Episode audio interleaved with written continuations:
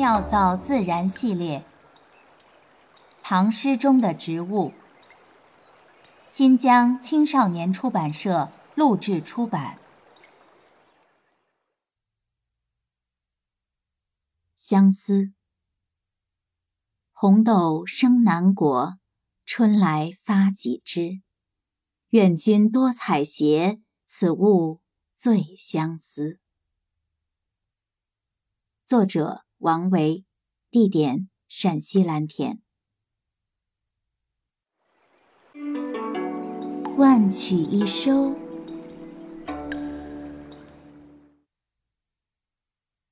唐代宗大历五年暮春，漂泊至潭州的杜甫忽然听到一阵熟悉的琵琶声，他循声摸索，见一位蓬头老者坐在破败的城墙根下，怀里。却抱着一面罗甸五弦琵琶。杜甫正待发问，忽听老者唱道：“红豆生南国，春来发几枝。愿君多采撷，此物最相思。”歌声悲凉激越，直冲云霄，闻者无不驻足动容。杜甫哆哆嗦嗦地蹲下身，大声问道。莫不是李龟年李大人吗？琴声猛然中断，老者抬起花白的头，正是杜甫的旧识玄宗皇帝御下第一乐师李龟年。两位故人执手深望，老泪纵横。唐开元九年，青春正盛的李龟年手里拿着一叠乐谱。快步向王维跑来，摩羯，摩羯。新晋太岳城王维微笑着转过头：“我刚谱得了这首《胡魏州》，快帮我瞧瞧。”王维接过谱子，略略看过，伸出颀长的手指说：“将这两处兑换，岂不更佳？”李龟年抚掌大笑：“摩羯真乃锦心妙手，走，我们共弹一曲。”两位知己相视一笑，抱琴而去。天宝十四载，安禄山起兵犯杨。次年，玄宗幸蜀，长安大乱。仓皇中，李龟年逃出京都，一路向南。身居辋川的王维听说好友的遭遇，写下了这首《江上赠李龟年》，以红豆入诗表相思。在王维之前。还未有人这样用过。红豆生南国，归年我亦流落此地。春来发几枝，单凭这一问，已声泪俱下。愿君多采撷，我必不忘故友。此物最相思，如听摩诘尊主之音。李龟年将小诗读了一遍又一遍，不觉痛哭失声，泪洒满襟。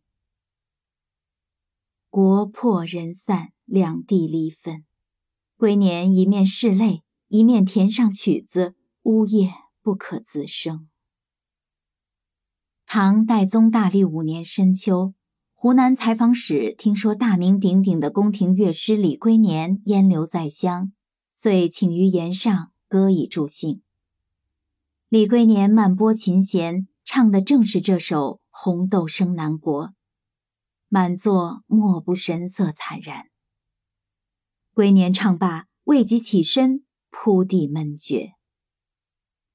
相忆今如此，相思深不深？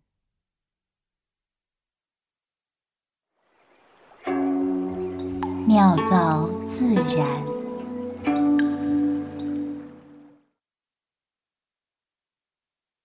老师，今天我们说的这首诗可真是太有名了，“红豆生南国，春来发几枝”。这里面的红豆指的是什么样的红豆？难道是我们平时煮粥的红豆吗？有人就是说它是煮粥的红豆啊，但是呢，还有另外几种说法。一种说啊，它根本就不是豆；还有人说呢，它是一种药材。当然，最多的人啊说这个红豆啊。是一种植物，叫相思子啊。实际上，植物学来说的这红豆呢，把这三种都包括了。一个相思子，一个赤小豆，就是你说的平常咱们呃吃的这个呃喝豆粥这个红豆。还有一个呢，叫海红豆。它们三种有什么区别吗？呃，区别挺大的。这个相思子呢，是豆科相思子属的植物，它是攀援灌木。你看这个名字啊，攀援灌木，也就是说，周围如果有高大的、方便攀援的东西，可能是植物或者是别的东西。它就会依附在上面，它就能爬上去。那如果没有呢？它就长成灌木。相思子啊，它的花儿特别特别漂亮，是淡紫色的，像一个紫色的卵一样啊。不过要特别提醒，嗯，这个相思子的根叶和种子都有毒。有人说呀，那这个刚好像爱情啊，那么美丽，但是有毒。我看到咱们有很多呃旅游景点就在卖这种红色的相思子做成的各种的纪念品啊、装饰品啊，是因为它的颜色比较好看。嗯，当然是颜色好看，因为红艳持久，并且王维这首诗给做了广告啊，一千二百年以前就做了这个广告。另外刚才说呢，相思子呢有毒，特别是它的种子啊有剧毒，但是呢，一般人呢。如果是整个吞下去，因为相思子这个种子壳特别坚硬，嗯，实际上并不会中毒。他说有毒是要把它破开，啊，所以说它可以当成工艺品来卖，因为本身外壳很坚硬，然后色泽又特别漂亮，很容易做成装饰品。再加上这首诗的表达，红豆最相思嘛，哎，所以呢就可以做成工艺品。还有人说这个红豆它是有药用价值的，哎。说有药用价值的呢，其实说的是海红豆。刚才那个说了，相思子啊是豆科相思子属的，海红豆呢是豆科海红豆属的，它是个落叶小乔木。小乔木是什么意思？跟刚才相思子那个攀援灌木对比，小乔木是能够自己独立生长的，不用攀援在别的东西上。所以实际上在野外呢，它是很好识别的。而且这个海红豆啊，能长到五到十米高呢。海红豆的花也特别漂亮，但是它是淡黄或者白色的，非常的淡雅。它是挤满了开在一条茎上，而且还有淡淡的花香。它和相思子呢，刚才说那个 象征爱情一样，这个卵形的啊，这个紫色当中带着一抹黑色，是你看，一个是紫带黑，一个是淡黄或白，其实还是有很大分别的。感觉那个紫色带着黑色，就好像有一点警戒色的意味哦。爱情不是轻易能够能够触碰的。那我最开始说的那个红豆粥，您刚才说它的学名叫赤小豆是吧？对，这个刚才说了啊，这个豆科相思子属的，豆科海红豆属的，赤小豆呢是豆科刚豆属。嗯，你看三个豆，三个属。它是半攀援草本，嗯，就是说它可以长成一棵藤一样的东西，哎，它结出来的呢是像这个刚豆一样，嗯啊，在细细的豆荚里边，把它剥开，里边呢是一串赤小豆。赤小豆啊，这个很细长的，它跟海红豆相比呢，从豆的这个形态上很好区别。赤小豆呢就像林黛玉啊，很纤细的；海红豆呢像杨贵妃啊，圆柱形的，胖胖的。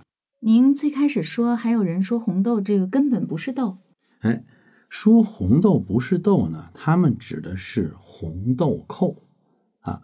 其实红豆蔻啊，这个应该叫红蔻，它根本就不是豆科的。上面那三种全是豆科的，它是姜科的植物，而且呢，主要用在中医上。